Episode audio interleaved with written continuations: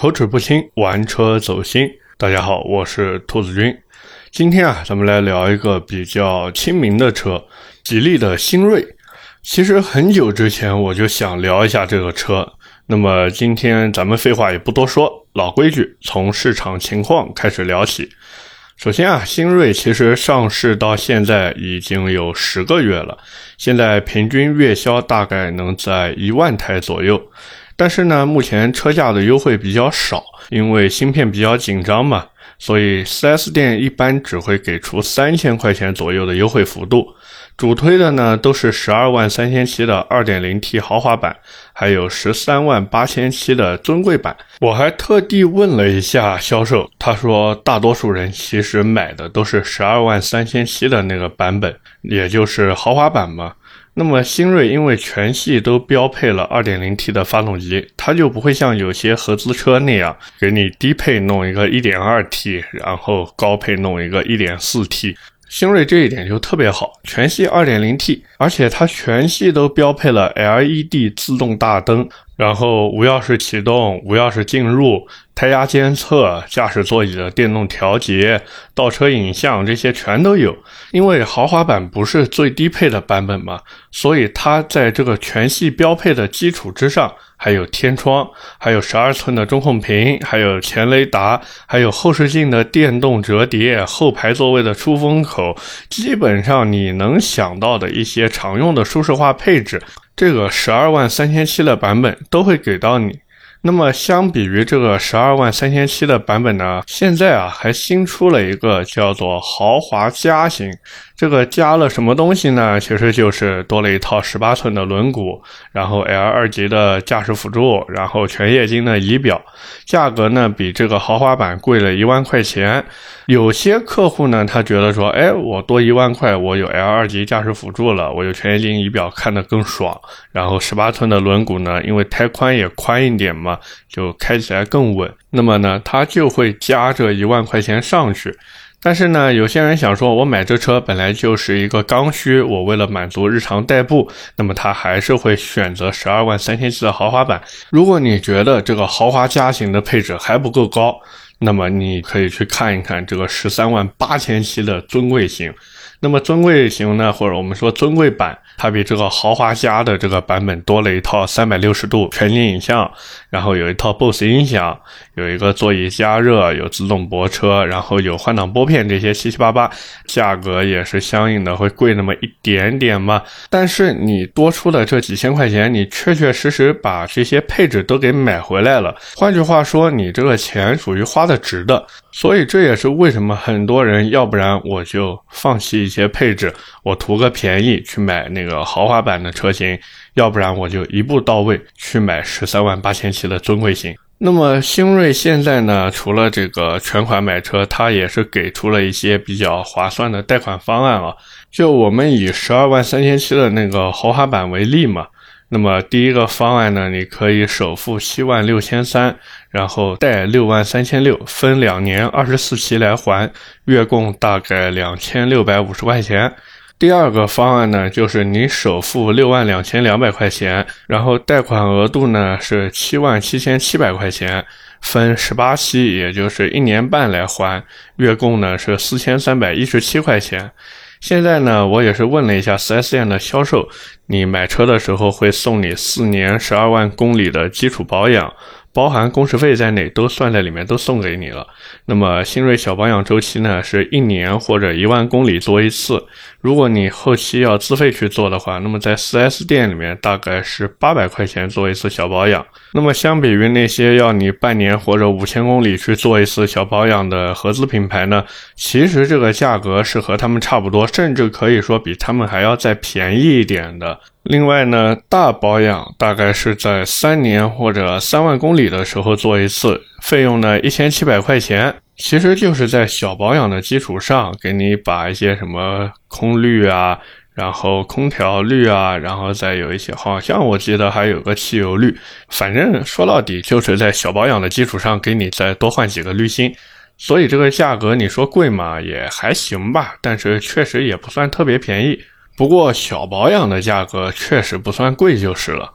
最后呢，就是他们会给你一个置换补贴，当然前提是你有车子去置换啊。同品牌的呢，给七千块钱；如果你不是同品牌的呢，那就只有六千块钱的补贴。所以算下来的话呢，其实就是如果你有车子去置换，那你就相当于优惠在九千块钱左右嘛。然后呢，我这一次去 4S 店也是跟销售说，哎，我能不能试驾一下？那销售自然答应的很爽快嘛，因为这个吉利新锐刚刚开始面试的时候，一直到现在，他们的这个营销方针其实都是希望客户能够上手去亲自的去开一下这台车。那么就我试驾下来的感受，我也是总结了一下。第一个呢，就是新锐这台车在同级别当中的动力确实算比较强的。就我全油门踩下的时候，就能听到从发动机舱那边传来和沃尔沃同款的粗糙的噪音，就那个发动机声音真的不太好听。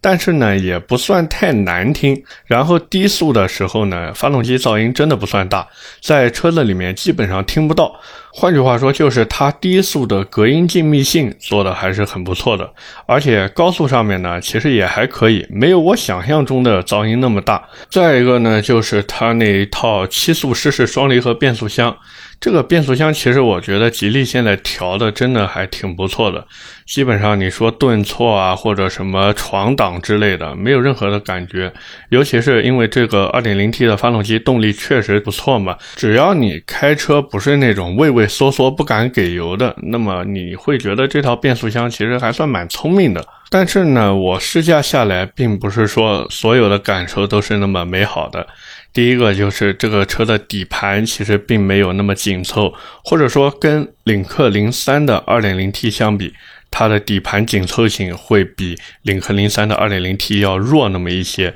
我琢磨了一下，可能是因为两台车的取向不一样。领克零三的 2.0T 毕竟还是我们说运动取向的一台车，但是呢，新锐这个车子它更多是家用舒适取向，所以它做的稍微那么温柔一些，那其实也可以理解。如果你觉得这个底盘的紧凑性你不是特别的满意，那其实可以当你把车买回家以后，自己再优化升级一下。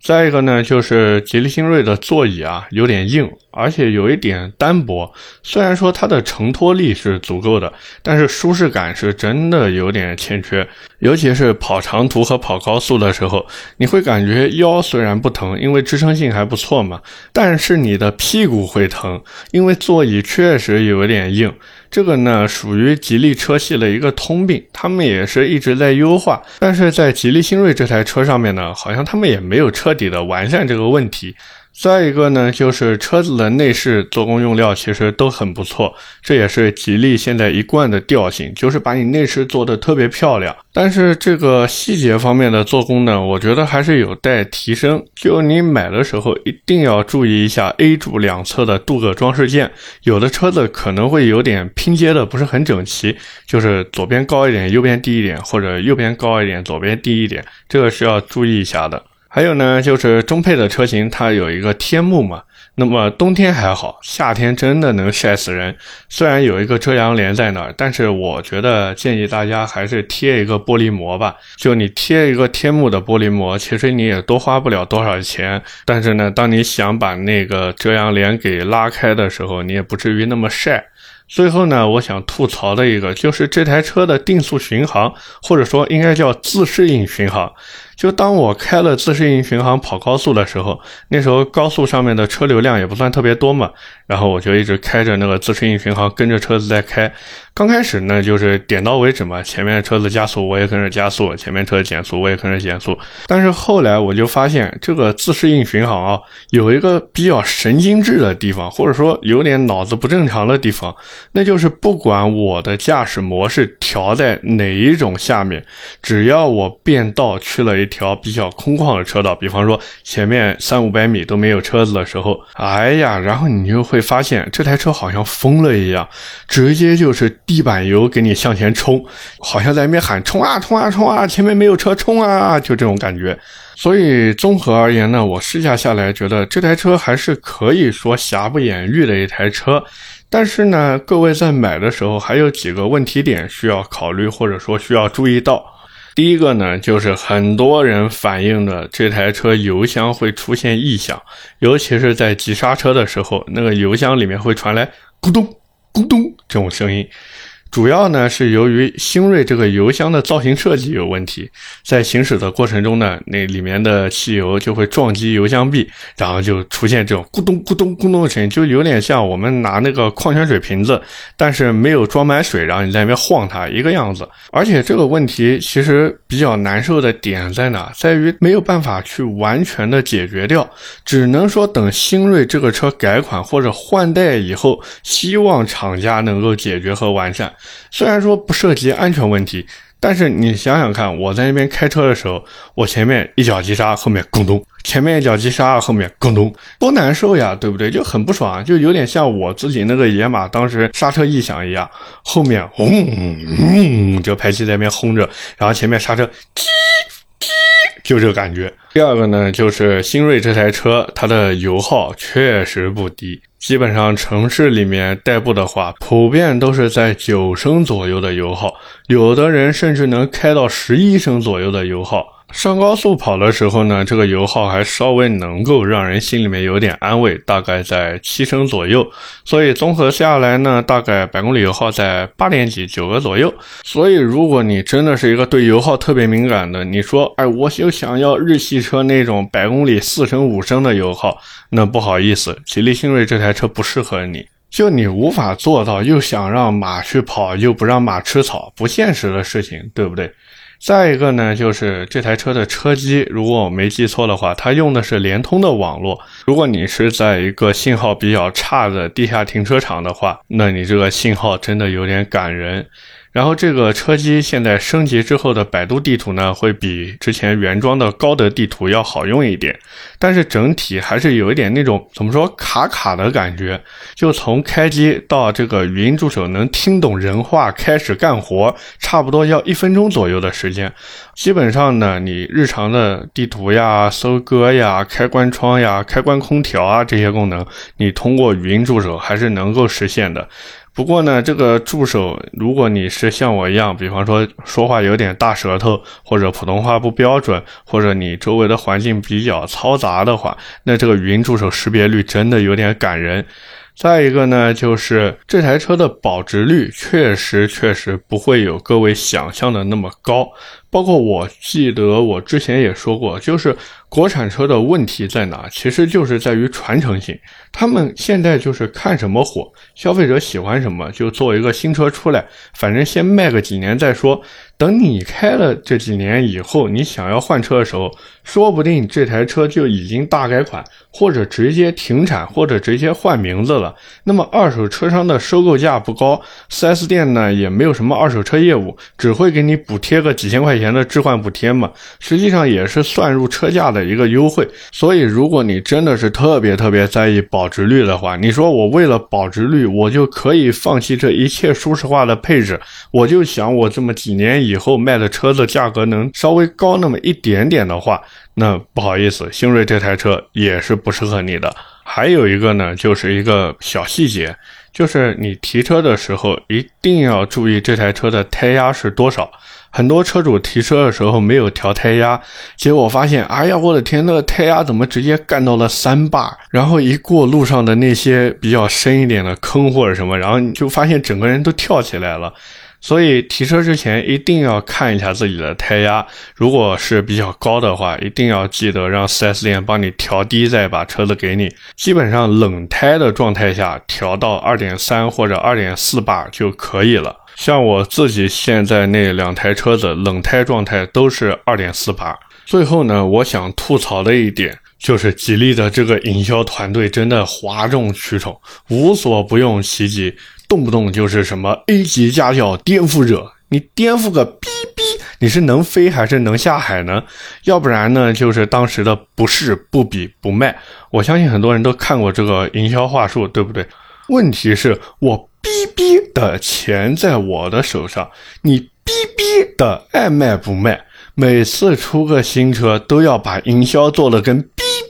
一样。我不止说过一次，吉利的营销团队赶紧换人吧，求求你们了，别给自己招黑了，行不行？你们要是再这么搞下去的话。哪怕自己造出来再好的车子，最后都成了一坨垃圾，然后被人诟病、被人骂。既然你想卖车的话，那能不能拿出一点诚意来，不要搞这些花里胡哨的？你如果真的是诚心想卖车的话，我教你们一个办法，比如吉利新锐，我直接给你全系优惠一万，你只要是我的老车主，你吉利车主过来买，我给你再优惠两万，你买不买？我跟你说，就这方法比什么营销都好使。你都不需要去网上找那些汽车媒体，找那些所谓的汽车大 V 去充值。你把这些充值的钱，你真正让利给消费者，你把这一项补贴费用作为你的营销费用，你信不信最后的效果会比你去找这些大 V、找这些汽车媒体充值之后的效果好一百倍，甚至一千倍、一万倍？抒发完我自己的一些想法之后呢，也是进入大家最喜欢的一个环节，那就是这台车如果我真的买回来了，它该怎么玩，或者说它能怎么玩？首先啊，第一个最低配的这个吉利星瑞呢，它用的是一套二一五六零十六的圈胎，但是呢，这个数据我们不用去管，为什么呢？因为吉利星瑞这个最低配的版本它基本上不卖。从中配开始呢，它用的是一个二一五五五十七的轮胎，高配呢是二二五四五十八的轮胎，特别版呢给你用了一个二三五四五十八的轮胎。如果各位想改轮毂轮胎的话，可以换成二四五四零十八的轮胎，或者二四五三五十九的轮胎。其实你也可以直接收一套零三加的全胎回来，直接装上去就可以用。当然了，你说我要不太喜欢零三加的那个造型设计，或者呢，我觉得零三加那一套全胎装上去还是缩在叶子板里面的，不太好看。那么你也可以去做一个定制锻造，或者买一套悬压的轮毂。当然。普通的铸造轮毂其实也已经够用了。就比方说麦斯顿的铸造轮毂，有一款叫八十三号的造型非常不错。十八寸的呢，大概是八百来块钱；十九寸的呢，大概一千块钱。想好一点的呢，你可以去看麦斯顿的那个悬压轮毂，十八寸的悬压，官方那边大概是一千二百块钱一颗；十九寸的呢，一千三百五一颗。你如果到线下的改装店去买的呢，其实会比这个天猫旗舰店再便宜一点点。然后轮胎呢，其实可以换。倍耐力的 P 零或者米其林的 PS 四，这两个轮胎其实都可以说是比较高端，甚至说是顶端的街道胎了。对于新锐这个车而言，这个轮胎的性能是绝对够用的。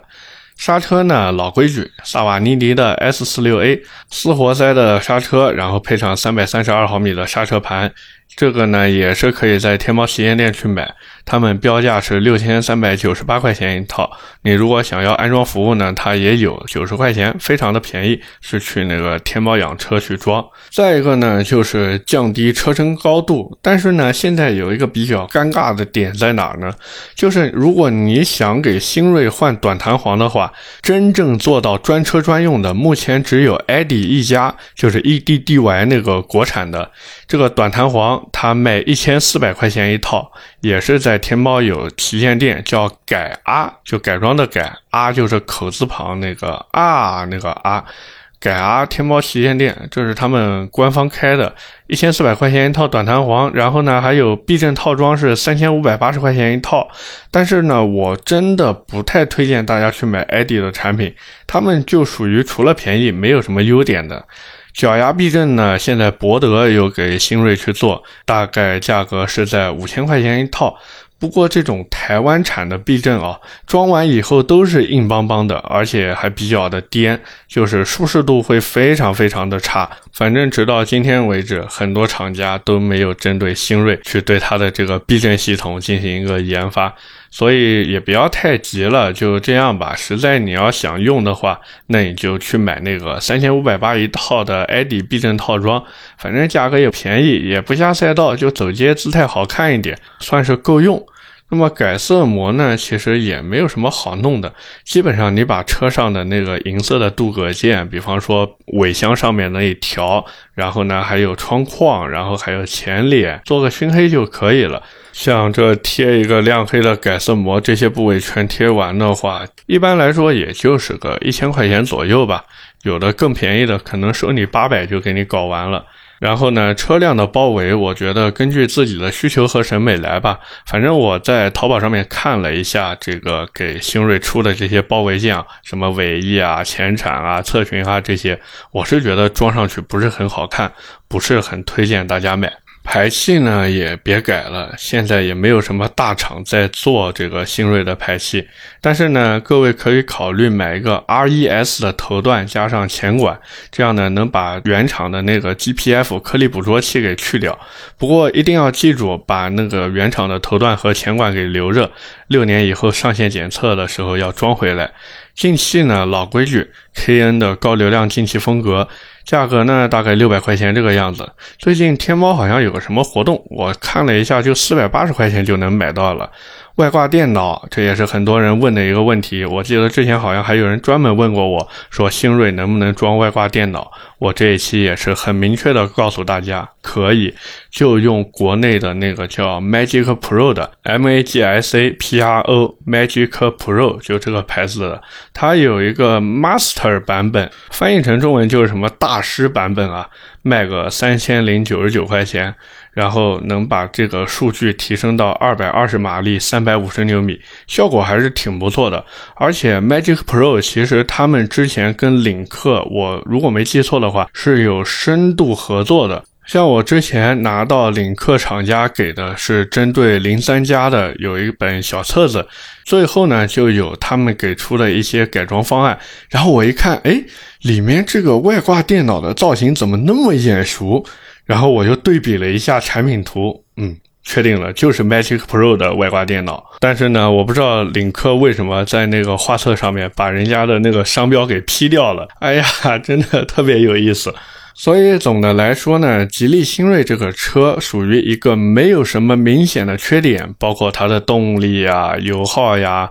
当然油耗只是我觉得不算高啊。然后包括它的空间啊、后排的乘坐舒适度呀，包括它的内饰呀，这一些基本上你能想到的或者说常用的，吉利星瑞都给你准备好了。如果我当时买雷凌的时候，星瑞就出来了的话，那我真的不会去选雷凌，十来万这个价格。你说去买一台车子回来，买一台这种紧凑型的轿车回来，谁又比谁更有面子呢？谁又到最后能比谁再多卖多少钱呢？换句话说，你买来的时候就这么个价格，你最后卖出去的差价能差多少？一万、两万？但是我在用车这段时间的享受是跟你不一样的呀，我又有大屏，又有音箱，又有真皮或者仿皮的座椅，又有后排出风口，你呢？你什么都没有，你只有满车的塑料件、小的可怜的屏幕，然后音质渣到爆的音响，甚至连你的座位都是织布的，然后也没有什么通风或者加热的功能。那你想想看，你买这个车到底图什么呢？本来是为了买一台车，带家里面人坐的舒舒服服的，没事带他们出去玩一玩，对吧？结果现在呢，你就为了所谓的保值率，然后就把舒适度给牺牲掉了。所以有时候回头想一想，其实也能想明白。当然了，星瑞这个车子现在没什么优惠，我觉得各位如果想买的话，可以再等一等。而且油箱异响这个咕咚咕咚这个事情呢，确实比较烦。如果真的不着急去买的话，完全可以等它中期改款，看看还有没有这个问题。如果说吉利真的把这个问题给解决了，那我觉得吉利星瑞的性价比真的是非常非常的高了。哪怕它要加九十五号的汽油，哪怕它要用。全合成的机油，就这么十来万的价格，能买一个二点零 T 的发动机回来。虽然不是高功率二点零 T，但是呢，哎，我完全可以通过加装外挂电脑的方式，让它变成一个高功率发动机啊。那如果我觉得原厂马力够用的话，那我甚至都可以不加外挂电脑了呀。就硬件上面来说，吉利星瑞这台车真的不输于那些合资车，甚至可以说吊打那些合资车。只要你心里面不会对国产车有所谓的芥蒂，或者说看不起，那么吉利星瑞在十来万或者说十三万左右这个价格，它完全有能力去做上头把交椅。OK，那么今天关于吉利星瑞，我们就聊这么多。下面是我们的留言互动环节。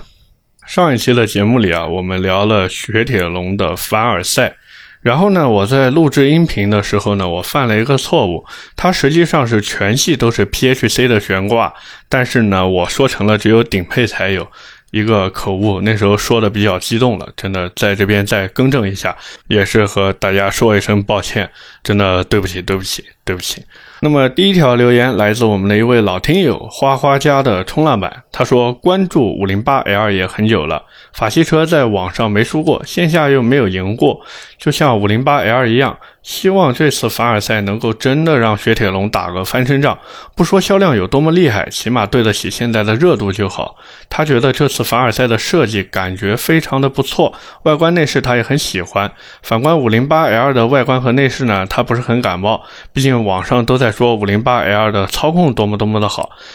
其实啊，如果你真的喜欢凡尔赛这种类型的车子，然后呢又对设计有一定要求的话，我觉得不要急。为什么呢？根据我和标致 4S 店的销售沟通的情况来看，标致的 308SW 那台旅行车在不久的将来就要在国内上市了。所以呢，你如果真的喜欢这种旅行车，而且是这种法系设计的比较精美的旅行车的话，可以等三零八 SW 上市以后再做决定。当然了，三零八 SW 呢有一个不太好的消息，就是它有可能只会上 1.2T 的三缸版本。如果它真的只上 1.2T 三缸版的话，那你就去买凡尔赛。如果说三零八 SW 它能也给你上一个 1.6T 的版本，甚至如果说标致这一次良心发现或者脑子终于转过来了，他把自己在欧洲那边发售的三零八 SW 高性能版，就是那个又有四驱又有三百。匹马力的混动系统的那台三零八 SW 拉到国内来卖，然后定一个和欧洲差不多的价格。那时候在西班牙发售的时候，我记得是三十四万多人民币，三十四万冒点小头。那我觉得标致也好，雪铁龙也好，他们在国内的第二春可能真的要来了。第二条留言来自一位新朋友，叫做止水无极。他说：“兔子君你好，我想请教一个问题。我在新明锐 Pro、秦 Plus DM-i 和新锐 L 三台中选一台，麻烦给一个建议。”其实你看的这三台车，我总结了一下，就是十五万左右的预算。然后 SUV 和轿车，其实你都觉得可以吗？然后呢，又希望这个面子上能照顾到一点，然后样子好看一点，车子内部呢也不要太差，对吧？我这总结的应该没错吧？其实你如果真的有十五万左右的预算的话，我推荐你一台车，比亚迪宋 PLUS DM-i。这台车唯一的缺点就是要等的时间比较长。除了让你等的时间长一点以外，这台车的产品力在同级别当中可以说没有任何的对手。想要油耗不高，它能满足你；想要动力不错，它也能满足你。而且这个 DMI 系统又能充电又能烧油，甚至你可以把它直接当一台燃油车来开，对不对？那你为什么不去买它呢？只要你不着急用车，那么你去等一下这台车又何妨呢？还有一条留言呢，来自业余数绵羊，也是一位新朋友。他说东改西改三十多万了，还不如直接买大奔逼格高。呃，我在留言评论区也是跟他回复了，我说我讲的这些改装件，你可以去查一查价格，就哪怕最基本的轮毂、轮胎、避震、高流量进气风格、改色膜，这些加起来估计三万块钱不到就能搞定了。那为什么说？东改西改三十多万的，我是有一点没闹清楚。就一般我在节目里面其实都会把一些改装件的一个价格跟大家说明一下。就只要你问的价格比我说的价格要低。那么你就可以去买，所以我也是想了很久，我实在没算明白这东改西改怎么要三十多万。就你把车价加上，它也到不了三十多万呀。你就算买一个顶配的凡尔赛回来，十八万多的裸车价落地，我就算它二十一万冒点头，你再加上这些，可能二十五万就当死了。你二十五万去买奔驰，能买到什么？国产的奔驰 A 级，你就只能买个 1.3T 的发动机回来，而且开出去了感觉还没有这个凡尔赛给人感觉有逼格，对不对？OK，那么我们今天的节目呢就到这里，也是感谢大家的收听和陪伴。我的节目会在每周二和每周四更新。如果你觉得我聊的还行，可以点击订阅专辑，这样每次更新的时候你就会收到提示啦。如果各位有什么想听的车或者想问的问题，也可以发私信给我，或者说在评论区进行一个留言。我现在基本上每一条留言都会回复。最后呢，也是再一次感谢各位的支持，感谢感谢感谢。我们下期的节目接着聊，拜拜。